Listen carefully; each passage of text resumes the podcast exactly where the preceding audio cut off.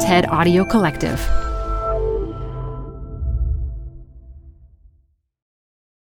Hi, I'm Debbie Millman.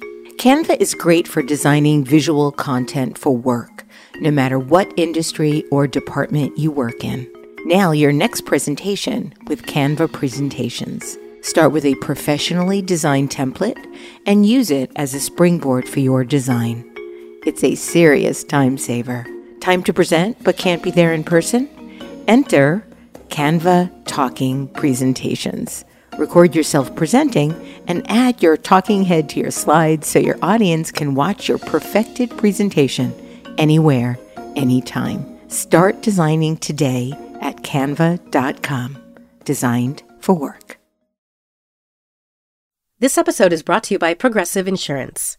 Whether you love true crime or comedy, celebrity interviews or news, you call the shots on what's in your podcast queue. And guess what? Now you can call them on your auto insurance too with the Name Your Price tool from Progressive. It works just the way it sounds. You tell Progressive how much you want to pay for car insurance, and they'll show you coverage options that fit your budget. Get your quote today at progressive.com to join the over 28 million drivers who trust Progressive.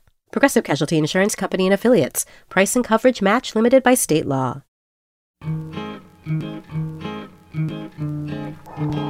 This is Design Matters with Debbie Millman. On this episode, Debbie talks with Mauro Porcini, the Chief Design Officer at PepsiCo. When you see the customer excited about your idea, let's launch it, let's do it. And it works, it works very well. The interview took place at the Promax conference in front of a live online audience because of the epidemic. Debbie spoke with Mauro Porcini by video. Mauro Porcini is the first chief design officer in PepsiCo's entire 121 year history. In that role, he leads innovation by design across the company's entire food and beverage portfolio.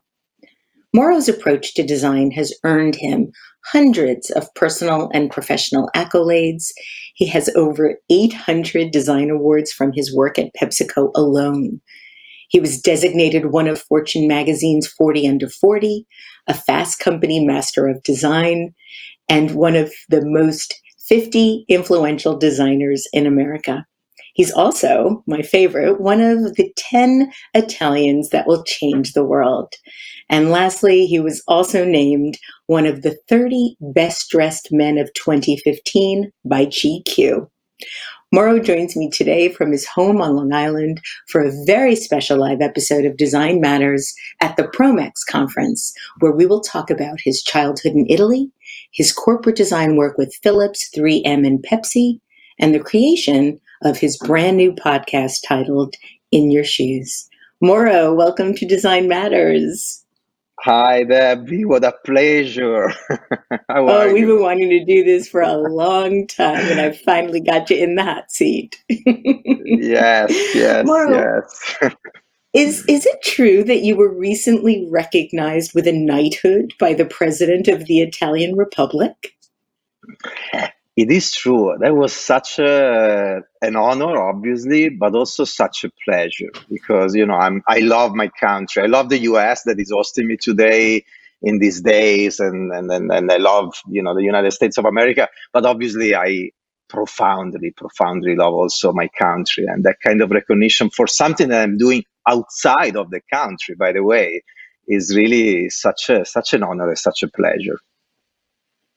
You grew up in a small town outside Milan in Italy with parents who were deeply committed to culture. I read that you had two passions growing up the world of literature and philosophy, which was influenced by your mother, and the world of art, architecture, and drawing, which was influenced by your father. What did your parents do for a living? Well, my father was an architect, and then he was teaching technical drawing in high school. My mother, for a reason or the other, somehow was forced uh, by her parents to do finance that she hated, but she's been writing and reading and, and all her life. And she always had a little book by her bed and she would write every day.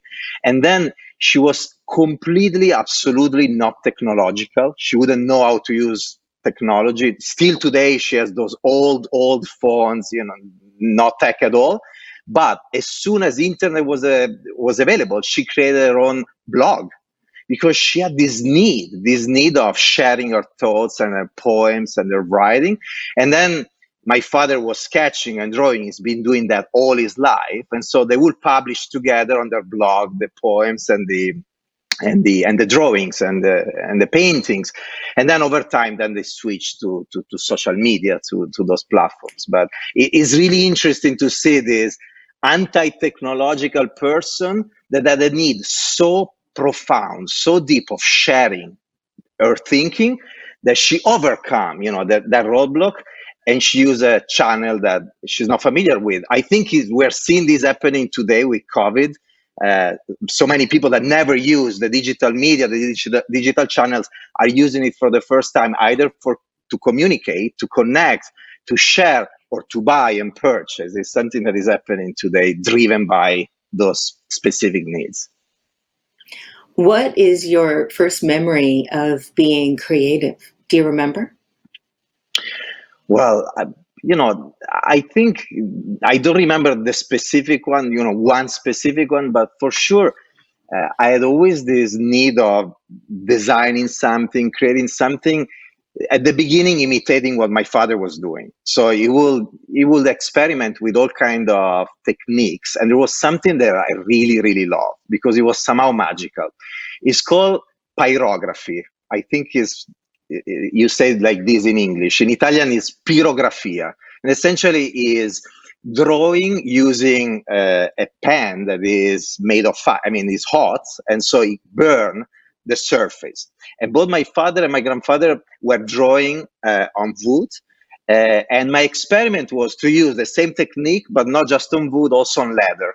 And so I would start to draw on leather. And then at a certain point, I realized that I was doing something that people actually wanted. So I, I started to give it to my friends. And then after a while, I realized that I could even sell it. You know, and and Ever was the entrepreneur. You know, yes, exactly. It, I, I, that's really one of my very first memory of connecting my love for drawing and creating with some form of business sense. I love that they were uh, created sort of at the same time. It makes a lot of sense. Um, initially, actually, wanted to pursue. Actually, oh, no, Debbie, no, actually, something I just, ahead. I just realized something that you know while I was uh, talking with you that. So I was somehow inspired by my parents on the creativity, right? Both in in the world of art and in the world of writing and philosophy. But then there were things that uh, I did that were the opposite of what my parents would do. For instance, this business sense, if you want, my parents had zero business sense, but nothing at all. And actually, even the idea of making money, for instance, or fame, of all those things were something they didn't like too much. They because they were afraid they would take people away from you know a stable life and good values and and and the right way. So when they started to you know to make some money and uh, in life they i remember my mother really concerned at a certain point. Then she realized that you know i kept being the good son that i was before and and now she's you know totally uh, um, in peace. But at the beginning she was like oh my god you know he's not to lose his way so this this aspect is interesting you know your parents either inspire you by you know you imitate what they do or sometimes you want to do something that eventually was a gap or was different than what they did because you're trying to form your own identity you're trying to be yourself in a way or the other. Another another area that is very interesting i think my mother is super shy my father even more. My father doesn't really? my father just yeah they're the opposite than me. And and they just you know my father just expressed himself literally through art every day.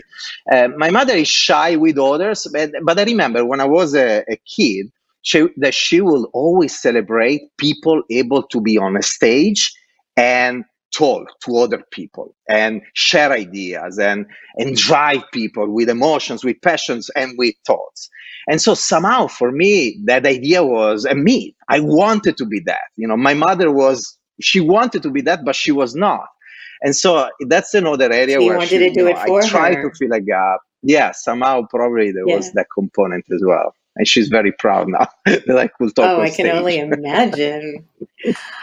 Initially, you wanted to pursue architecture. Why?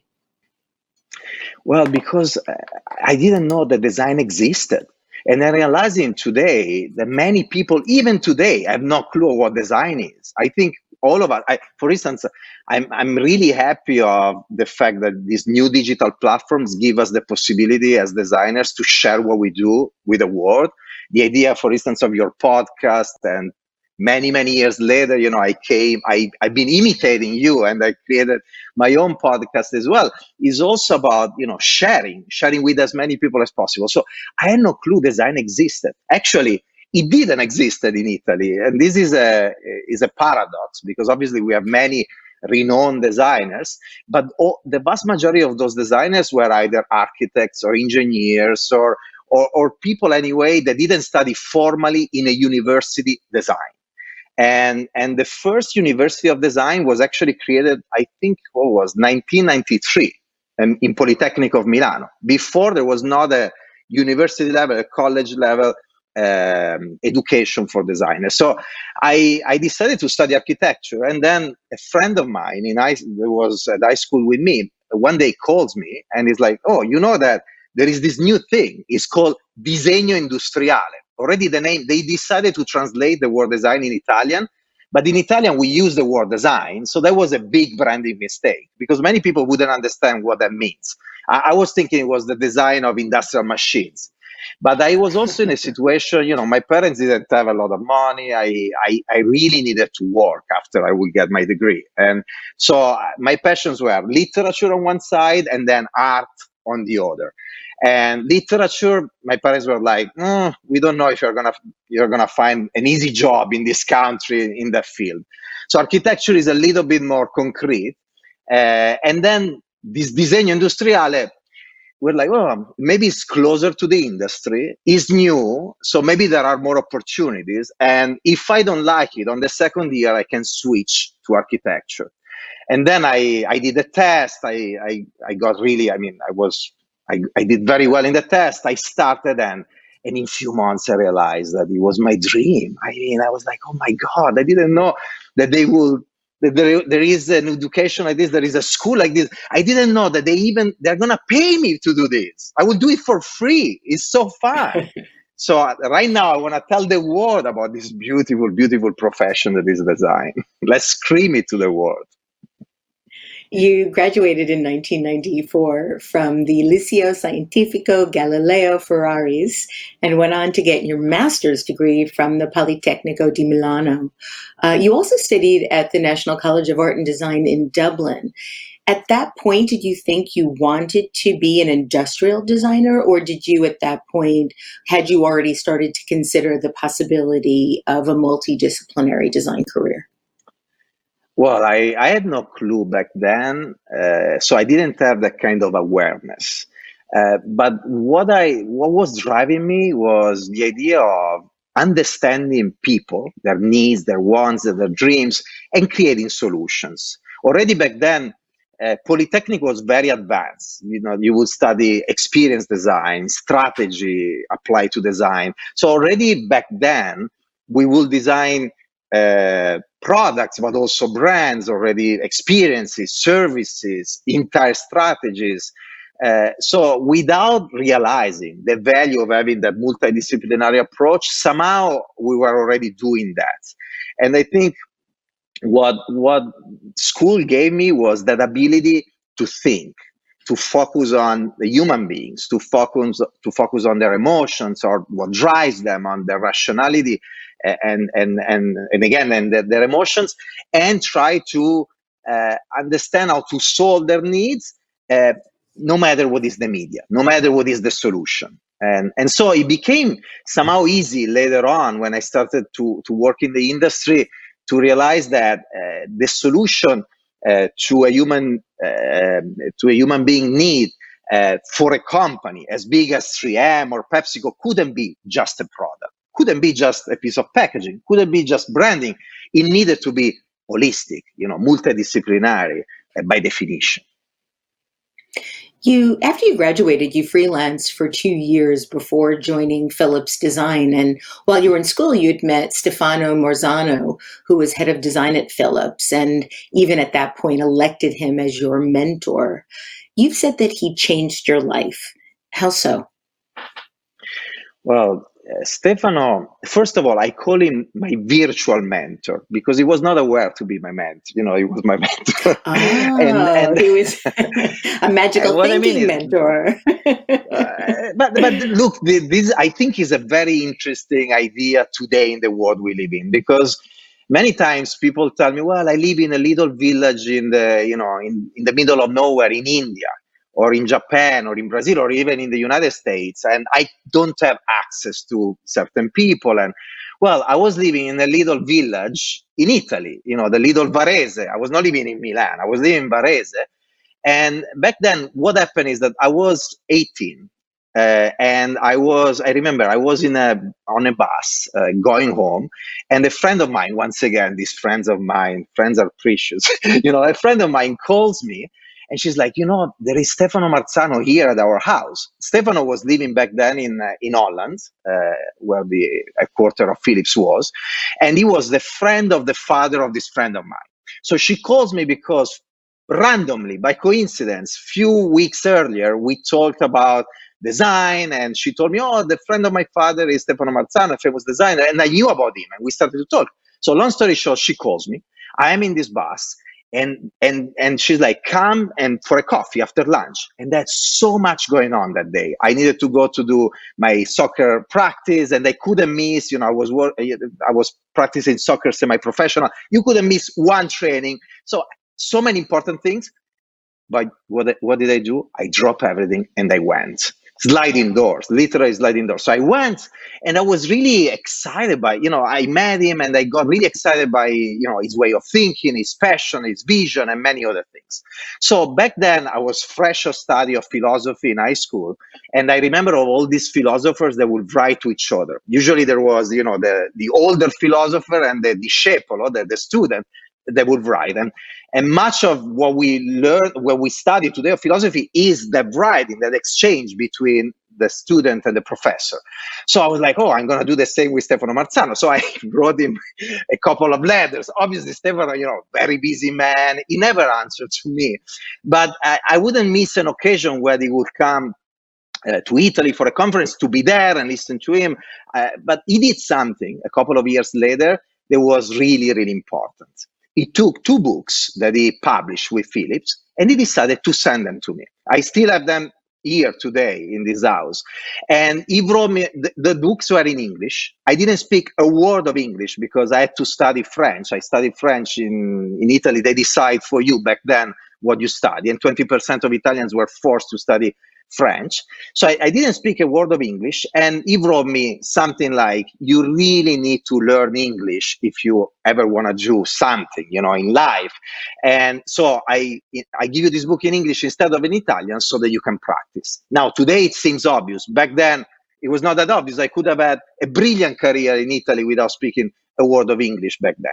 So I, I received this. I'm like, wow I really need to do it. And my parents, you know, we never traveled. We never left Italy once. So they, they wouldn't push me to study English. I needed somebody outside of the family circle to give me that push. So I decided to renounce to a scholarship that I want to go to Paris the year later. And then I waited, I apply again, and I won again a new scholarship, thank God, to go to Dublin. So at 24 years, when I was 24 years old, I learned English for, for for the first time. And, and by the way, I didn't go to study English. I went to study design. So I, I, had to do all the exams in a language that was not my language.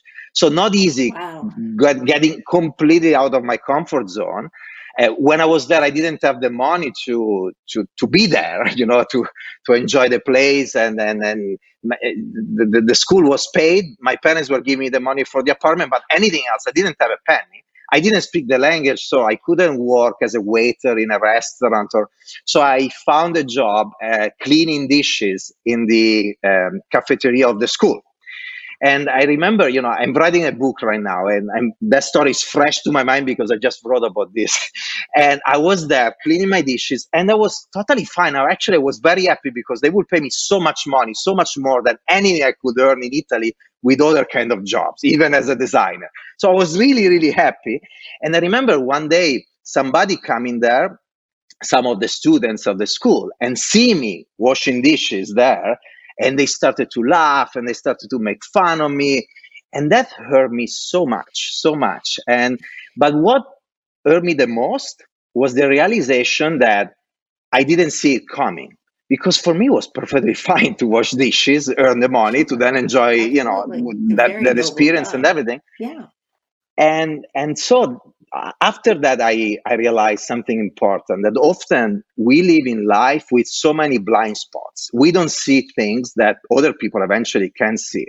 And and that's why we need to be always always completely open to listen to others to understand the perspective of, of others to absorb you know anything that is surrounding you. That's so, so important. And that's why, for instance, we talk a lot recently or in general about diversity. Diversity before anything else, before all the needs and responsibilities that we have, you know, to, to help uh, communities that somehow suffer, have been neglected in a variety of different ways. But be, even before that, diversity is so priceless and precious for anybody doing innovation or design or any, anybody in life in general because simply when you have somebody by you, they look at things with a different perspective. By definition, because that person has a different background, well, it will help you seeing all the different perspectives.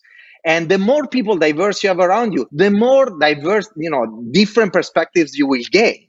And by combining through dialogue and respect the different uh, perspectives, you also have the possibility to build new perspectives that are unique and different and they can really drive innovation in general in the business world, in society, but also in your life. And also that can help you protecting yourself, defending yourself, like in that specific moment, you know, giving you awareness about things that you wouldn't see because you have your perspective and you need the perspective right. of others to broaden your perspective anyway, as usual, I've been diverging. no, it's wonderful. But it's wonderful. yes.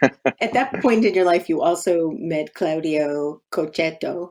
Uh, he's one of the most famous music producers in Europe. You've referred to him as the Jay Z of Italy. And you've said that Claudio's vision was that every single aspect of a project that he worked on had to have infinite value. And this is a philosophy that stayed with you. How so?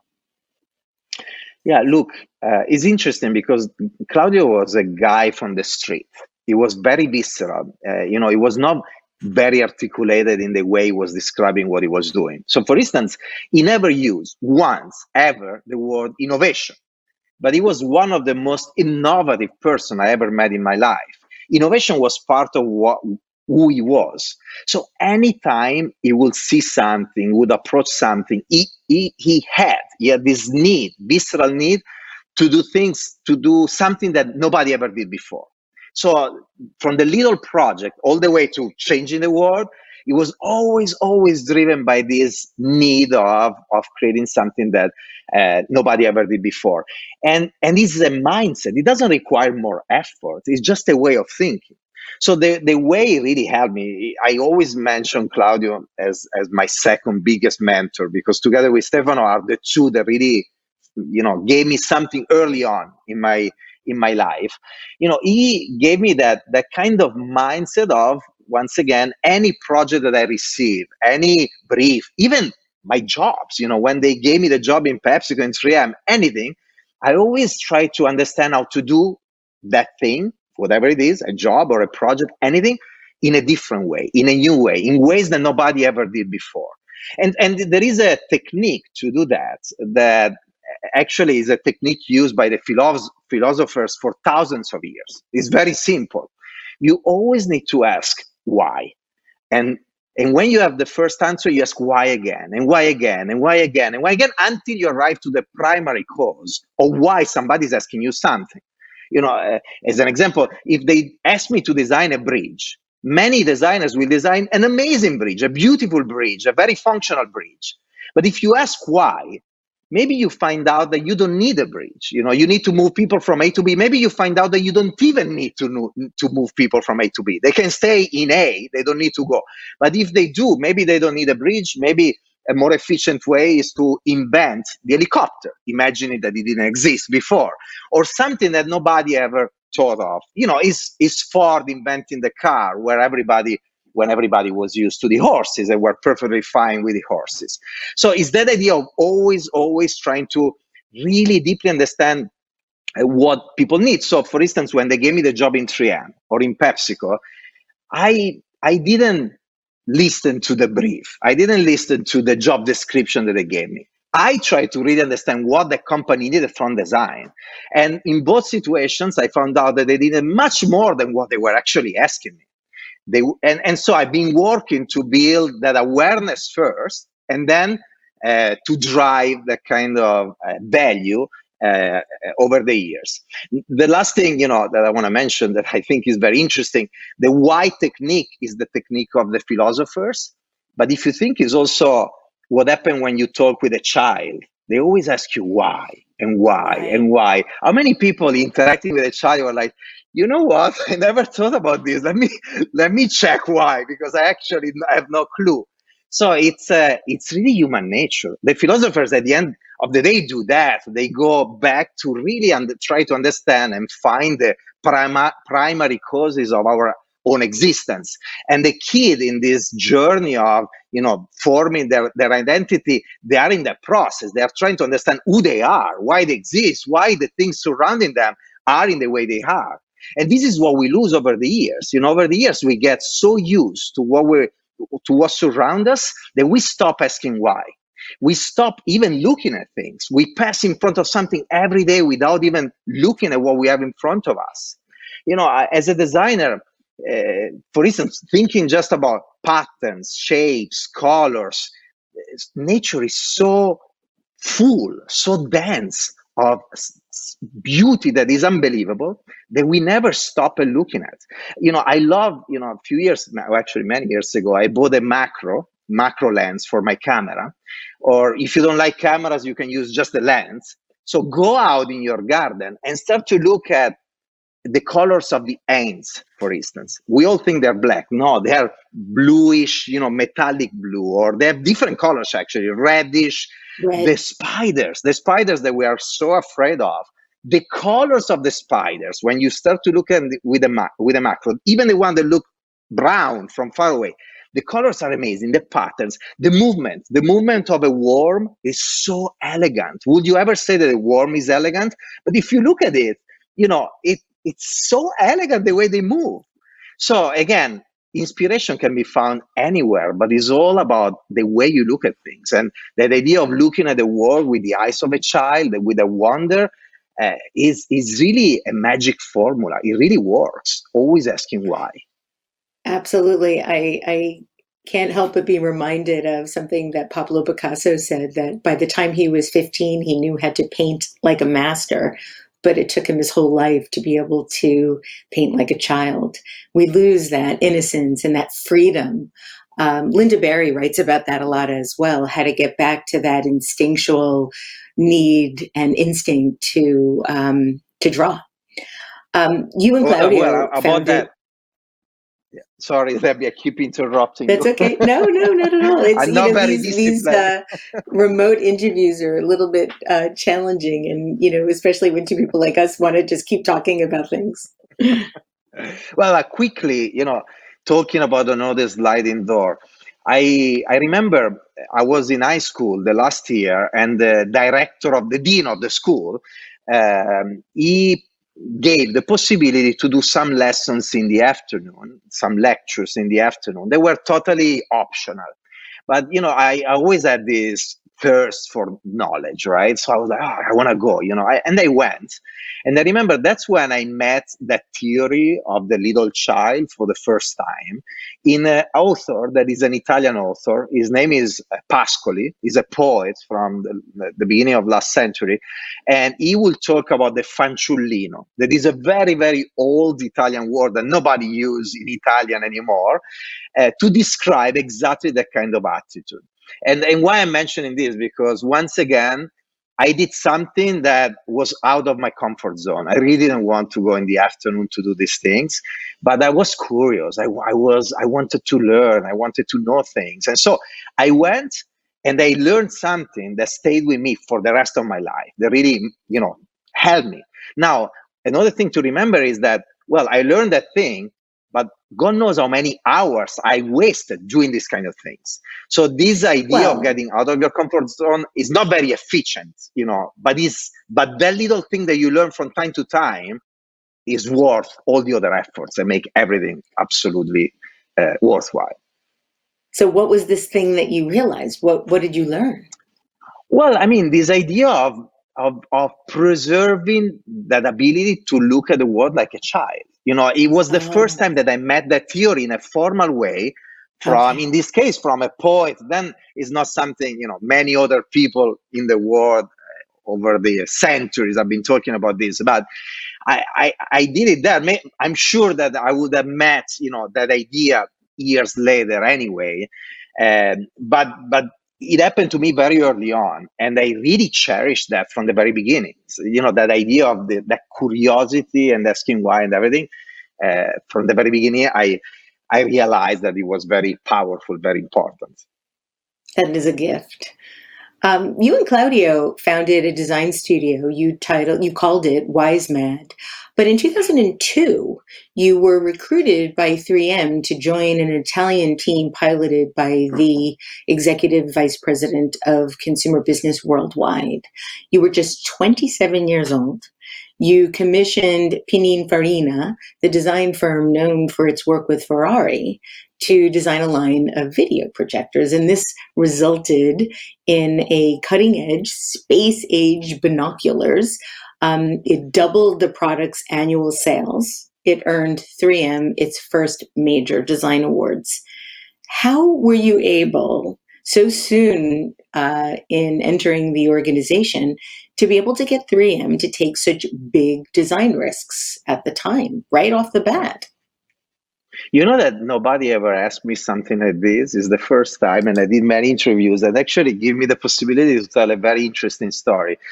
Oh, uh, good, good, I, good, good. the so uh, what happened is that 3M invented the overhead projectors. So the all the overhead projectors that many of us were yep. using, you know, 3M invented that.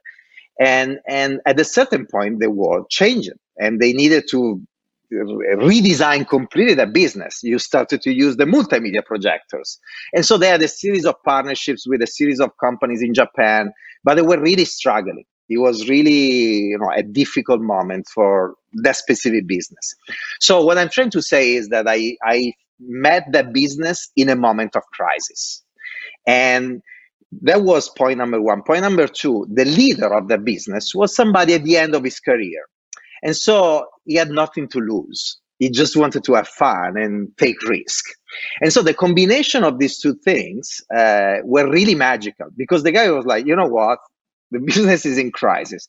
I'm going to try. If I don't succeed, I'm going to retire anyway. Let's do it. And so I'm telling this, and we did it and we succeed. I'm telling this story because to do innovation is damn difficult. It's so, so difficult, especially in big corporations, because anything you do may have an impact of millions or hundreds of millions or sometimes billions of dollars on, on your company. And so it is not easy. And you need a series of factors, a series of things that happen to make, to create the right conditions for innovation. So once again, the, a moment of crisis, of a moment of major change, is always a good moment to innovate. That's a message I've been sharing a lot in this period with COVID, for instance. Uh, the you know this moment is a unique opportunity to relook at everything we do, you know, as a society, as companies, as brands and businesses, and try to do things differently. It's, it's really a unique opportunity. But in general, uh, when you are in a crisis, imagine, you know, even as human beings, uh, you have a job. Uh, if you are happy, uh, probably you're not going to change that job. But if you are unhappy, you're in a crisis, you don't like your, your the brand you work for, the company, your boss, or you're in a difficult situation, probably you're going to take the risk of changing because, again, you want to better your situation. And if you don't, you may actually die or, or be in an even worse situation. So uh, the crisis moment is actually an opportunity. The second thing is finding people that can be what I call the co-conspirators. So I've mm-hmm. been always hunting, both in 3M, in PepsiCo, for people that could partner with us to change things, to drive a different kind of approach to anything we will do. And the co-conspirators have specific kind of characteristics. Uh, among them is is they need to be in the right position to take that kind of risk, to be able to take that risk, to have the credibility eventually to take that kind of risk. Uh, so when I joined PepsiCo, for instance, we map with HR the co-conspirators inside the organization, and we started to work with them to build what I call the proof points. So to land something in market that somehow is generating value for the company. It doesn't need to be perfect. It needs to be good enough to generate some form of value for the organization. If you do, you then other people, yes, and other people will be like, oh, we want to be part of it. And so you start to build more proof points, and then you start to grow uh, in that way inside inside the organization, and then creating value uh, for the business in general. You talk about how methodologies like Six Sigma are all about reducing risk, but they're not really effective for innovation because innovation, by definition, is risky. But at the very base of innovation and entrepreneurship is risk.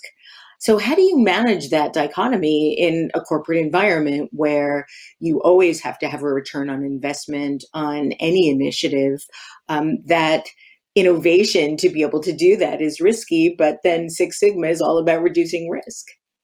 Yeah, this is such an important question because uh, immediately make you understand that if you are in charge of driving, designing innovation in a company, your job is not just the one of working on those projects that they give you or the projects you may identify.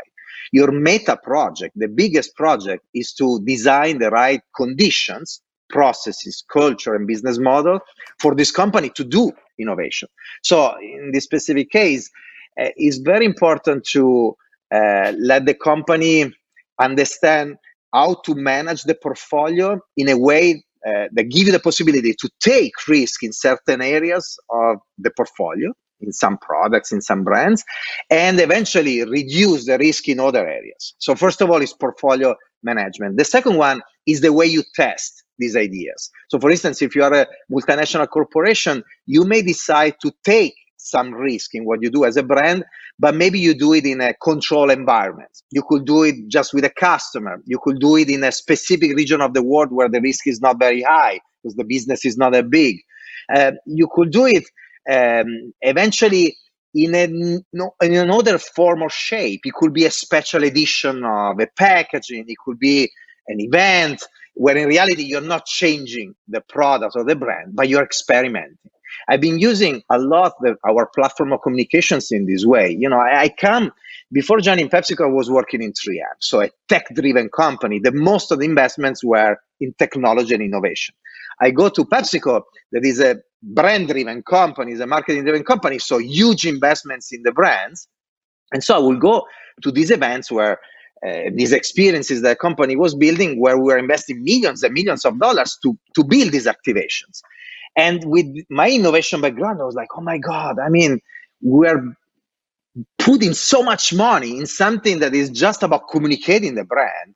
How can we leverage that money in a more efficient way to also try new things, experiment. And, and so I, I convinced the company early on to use events like Super Bowl or Milan Design Week or the UEFA Champions League final to try things, to try a new approach to experiences with the world of cola. And we invented the Cola House uh, to uh, create different kind of experiences with sodas in generals and we build this uh, Eh, experience that we call bubbles that then we sold to Disney, we sold to Hershey Park, to Marriott, to a variety of different customers. So every time doing something with a clear ROI in communication, I mean, we're doing something that was a communication event, but in reality, most of the times we were experimenting.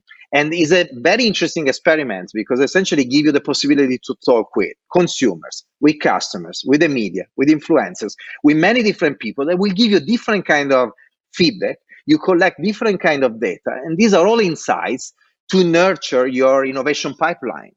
It's also interesting because they will build confidence, and this is a key word confidence in the organization on trying things that eventually you didn't, you know, you, you were not really comfortable with. So how many times I'm sure you know to many people this happened. You are in a company, you have great ideas because usually ideas don't you know these companies don't have a lack of ideas. They have tons of ideas. The problem is to take that idea to market because you have so many different roadblocks. It's difficult, it's risky.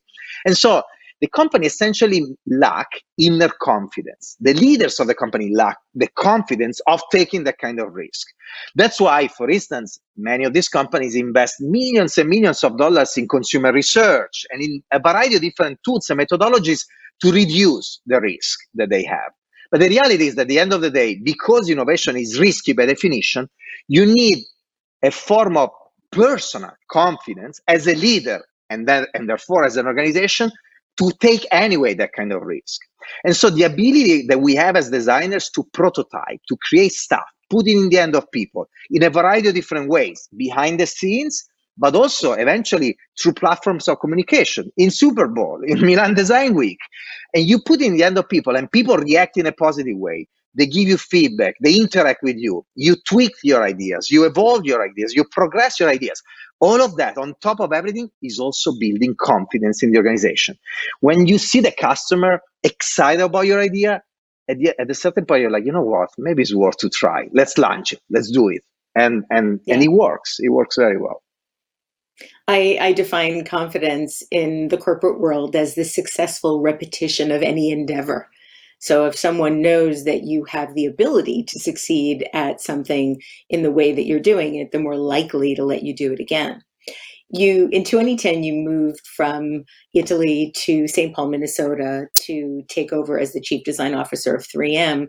In 2012, you were recruited to PepsiCo as the company's first ever chief design officer. But almost any organization, Mauro, tends to reject a new culture. I know that um, when you were hired, the CEO, Indra Nooyi, was asking you, uh, was expecting you to come in and change the culture at Pepsi, a company that is very large, very political, um, lots of different uh, parts of the company that have different ways of running. What was the first thing you did at Pepsi to try to gain that credibility? Was finding those co conspirators uh, with the uh, being aware that I needed to find them in the countries, in the regions. I needed to find people that had control on brands and budgets and resources to make things happen. So, for instance, something interesting, I, I, I started in the global organization. And right away, I had three people under me. I mean, I, I had a team that was already there working on artwork production and execution uh, of nine people. And then I hired three additional people to work more on strategy and, and really take, you know, design to the next level inside the organization. And, and, and of these three people, I decided to gift one of them to the United States beverage business. Now, this is a business with billions of dollars of budget and thousands of people under. And I had three people and I gave one to them. And I told them, look, this person is going to just work on your projects. And, and this pissed off, by the way, a lot of people in other parts of the organization. But I knew that it was the right thing to do I, because I came from the same kind of journey in 3M, a journey where these companies – that somehow are decentralized try to go global and then they go to the other extreme and you need always to find the right balance. But uh, long story short i decided to you know to push the global strategy but in alliance with a co-conspirator in the local organization. And with uh, and, and with two of these uh, uh, people inside the us business we brought to market very quickly two proof points uh, one was the redesign of pepsi and the other one was the design of this uh, mm, family of fountains that we call Spire, that are digital fountains where you can customize your drinks. Uh, they they have been really powerful because essentially many people realize that very quickly in a very efficient way, but very high, with very high quality, we have been able to land solutions that were building value for the organization. And so once we did that, it was easier to uh, to drive the rest of the organization to to invest in the same way. And the other thing that I did, that I think, is very important for anybody that uh, is starting a journey, you know, a similar journey in any other company. I decided to expose my CEO Indra Nooyi to other companies that were doing design in the right way. Uh, and and obviously I went to the companies that were really close to me that I knew very well. So and and full credit to Indra Nooyi, she decided to do it because many other people eventually wouldn't do it. So we went to uh, Seoul in Korea to to meet the CEO of Samsung and spend an entire day focusing on how they were driving design in Samsung. We did the same with Philips. We did the same with 3M. So imagine I went to my own old company and I did something like this. Uh, and then we went to J&J. Uh, back then, Chris Hacker was the, the head of design of J&J. Uh, and for me, J&J was very important because they had a design center in Manhattan. And I wanted to convince Indra to invest in building a design center in Manhattan. Uh, and Chris gave, you know, we did this meeting, and then at the end of the meeting, he gave me a meeting room. And so, in the meeting room of J&J, in the design center of my CDO friend, I presented a plan to Indra Nooyi for investing in design and building a design center in Manhattan and and and hiring uh, about 20 people to start um, in in the city. Uh, and I, I love to mention this story also because it shows how important is the partnerships against uh, all of us, all design leaders. We, we're not many, you know. Design is a nascent discipline in this new approach. It's been there forever, but in this new approach, it's kind of nascent. You know, these chief design officer positions in companies or or a variety of different design agencies are playing a very different role in, in collaboration with with companies, big and small. The role of design in startup so I think we really, really need to work together and be united to drive this new approach to innovation, to brand building inside these organizations. As a community, we need to be united. And sometimes we are not, we need to be united.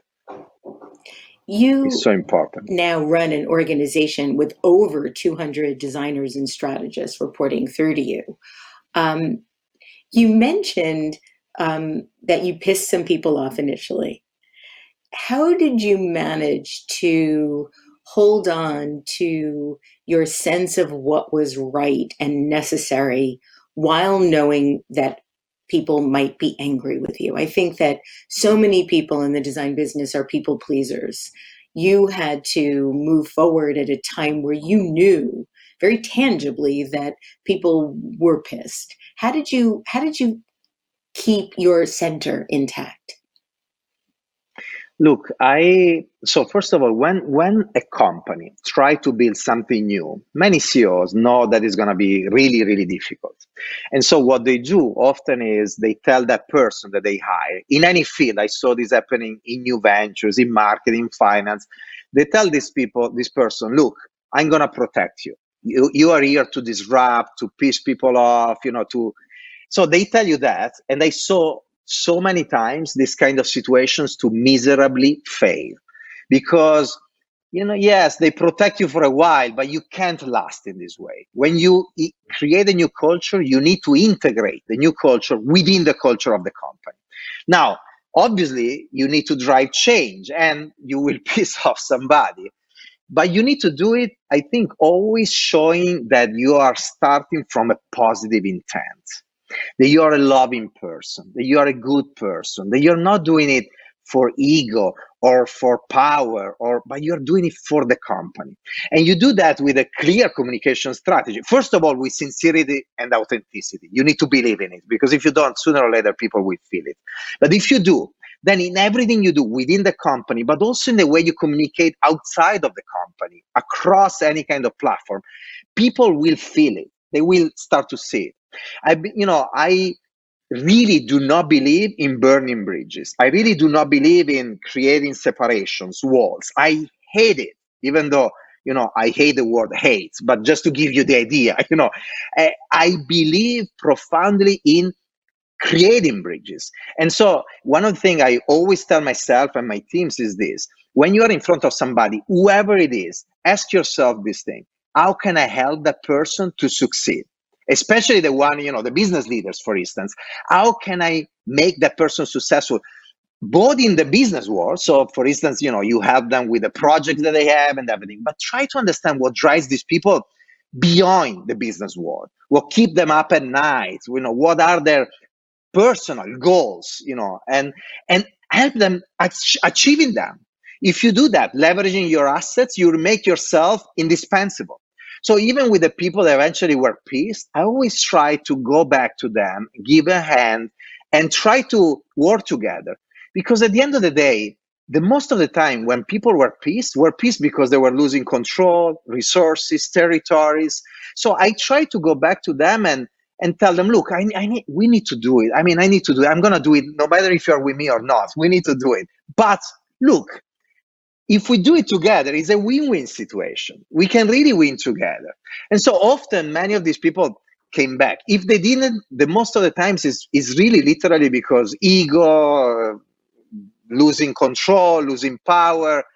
Uh, so again, authenticity, positive intent, uh, and trying to, to to drive good things, I, I think is key. Even today, look, uh, outside of the design world, we you know, if you think about what's going on uh, with the political situation in our country or what's going on with racism in our country in a variety of different ways. If you look at all these things, you know, when I see from any side post of hate, of divisions, of separation, I lose my mind because we're all fighting for one thing that is democracy, love, connections, uh, and and and so we need to use those tools to drive that change. And so even when I'm now going back to my companies and what I'm trying to do, I want to build value for the company.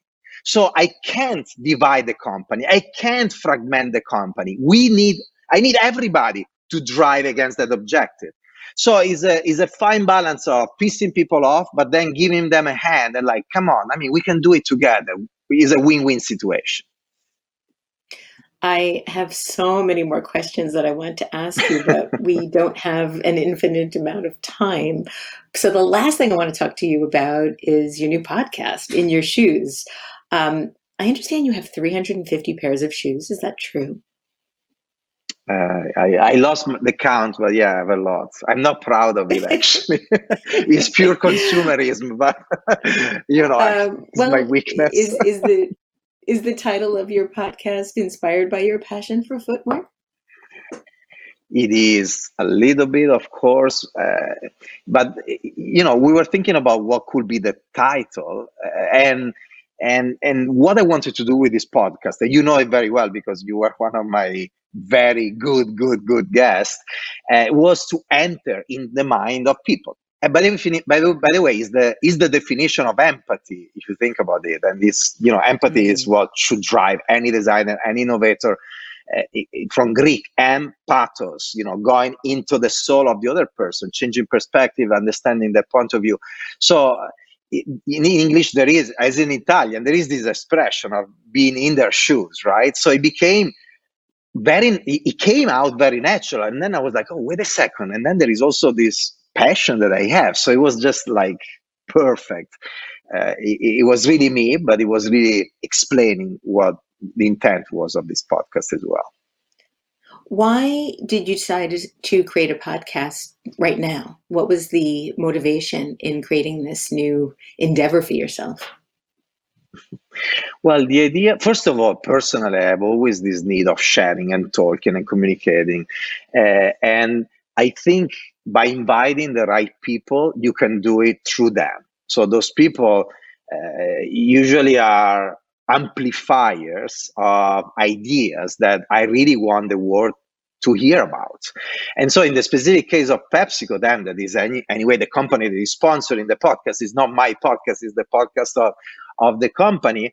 Uh, the idea was to build awareness within our organization about uh, design and what design can do. So uh, I really wanted, to, I'm using every platform that I have, every tool that I have to amplify that kind of awareness. The second thing that I really, really liked was the idea that the corporation could uh, this to, could, could take a point of view, could take a stand, and could uh, become part of the conversation on design. It's not that obvious, you know. There is your beautiful podcast. I think there are a couple of great podcasts, you know, out there, uh, and but they are driven by individuals like you. Uh, the idea that the company can take a position and create a design podcast, I think, I hope, I hope is going to be an inspiration for many other companies to embrace design, to do things in a different way. I'm not going to mention the company, but one, you know, one time I went again with Indra to this other company to meet the CEO of this other company and the, the head of design of this other company. And then the head of design came to me after and he was like, this was great. It was great because it shows my own CEO how committed PepsiCo is. And so it's an inspiration for my own company as well. So I think the more companies are loud and vocal about the value of design, the more many other companies will play, uh, we, will be inspired by that. And we can together, once again, try to push the creation of, of a, a design culture in so many different kind of uh, realities. Mauro, my last question is this. You've said that one of your hopes in creating your podcast is that it could help other designers build a creative culture in their own organizations. And for anyone that's looking to build a new creative culture in their organization, particularly as we recover from COVID, what would you recommend that we do? First of all, looking at the crisis as an opportunity in a very positive way, understanding what this crisis is doing to society, um, uh, focusing on what were the trends before COVID and how this crisis is somehow accelerating some of these trends. So, for instance, mm. Uh, the focus on people, on human needs. Uh, there is this huge investment in new technologies to collect data, to be closer to what you know people need and want, especially because uh, the, the, society was reacting so fast and changing so fast, you know, in, in what they wanted, in, in, their emotional reaction, that all these companies needed to understand uh, in real time what was going on. And so, you know, uh, how technology can help us being more consumer centric, more people centric, more human centered. Uh, this is a unique opportunity. For instance, the word of sustainability is a is another word that is being accelerated by this crisis. Health and wellness. I'm just mentioning few that are very relevant for our company, but there are others out there. So if you are building right now a new culture inside your organization, try to understand how society is changing and how design or creativity can be leveraged to help your company facing this new challenge.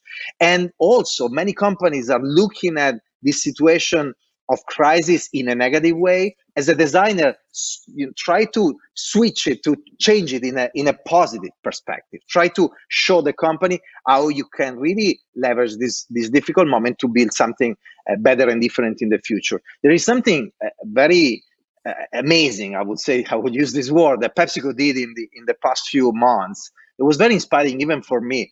Uh, at the very beginning when the covid crisis started right away they built three teams from the very top of the company and then across the uh, hierarchy of the organization. The first one was all about reacting as fast as possible in a, with agility and efficiency to the to the moment of crisis. The second one at the very beginning was already rethinking about our what is going to happen when we get out of the crisis. And so it was out of the crisis to six months. But we had no clue when we were going to get out of the crisis. We are still today in the middle of it. So, but already in March, we had a team working on this scenario planning and everything. And then what I think is amazing was a third team from the very beginning, looking at what we're going to do in the next three years. And essentially, what was the reason of this?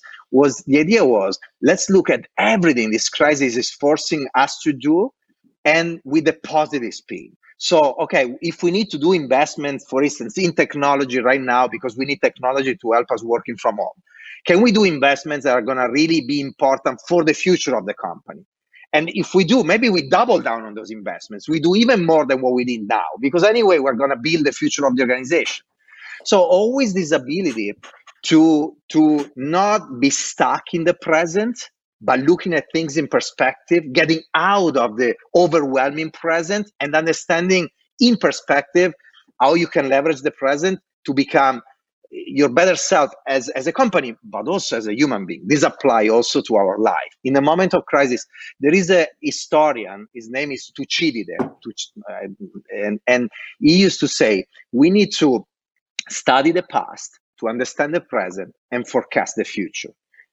I think is so, so powerful, you know, understanding where we come from, uh, understanding where we are and why we're here by understanding where we come from and understanding that is, is literally putting things in perspective you see the path you see the journey and you know where to go and how to push to arrive to to where you wanna you wanna get Mauro, thank you for that wonderful advice.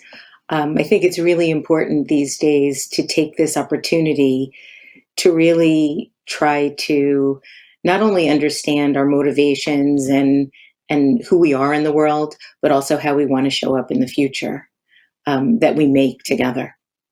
Mauro, I want to thank you so look, much for. Oh, I'm sorry. Please go ahead. I don't want to interrupt you ever. As usual. as usual. uh, you know, you, you mentioned the situation where we are here today. I think because we are so focused on the present, often we forget the present was is designed in this way for mistakes we made in the past. Understanding the past will help you understanding things that are not right today so that we can design a better future for tomorrow. For us and the generations to come is our responsibility of all of us to do it. So let's start from the past, yes. Change the present yeah. to shape a better future. And if not now, when? Mauro Porcini, thank you so much for bringing so much design exuberance to the world. And thank you for joining me today on this very special episode of Design Matters Live at the Promax Conference. To see thank more of Mauro's work, oh, my pleasure, my pleasure. To see more, more of Mauro's work, you can go to Pepsi.com. You can follow him on LinkedIn, where he has a wonderful following. And you can also listen to his superb podcast, In Your Shoes, wherever podcasts are found. This is the 16th year we've been podcasting Design Matters, and I'd like to thank you for listening. And remember, we can talk about making a difference, we can make a difference, and we can do both. I'm Debbie Millman, and I look forward to talking with you again soon. Design Matters is produced by Curtis Fox Productions. The show is recorded in non pandemic times at the School of Visual Arts Masters in Branding program in New York City, the first and longest running branding program in the world. The editor in chief of Design Matters Media is Zachary Pettit, and the art director is Emily Weiland.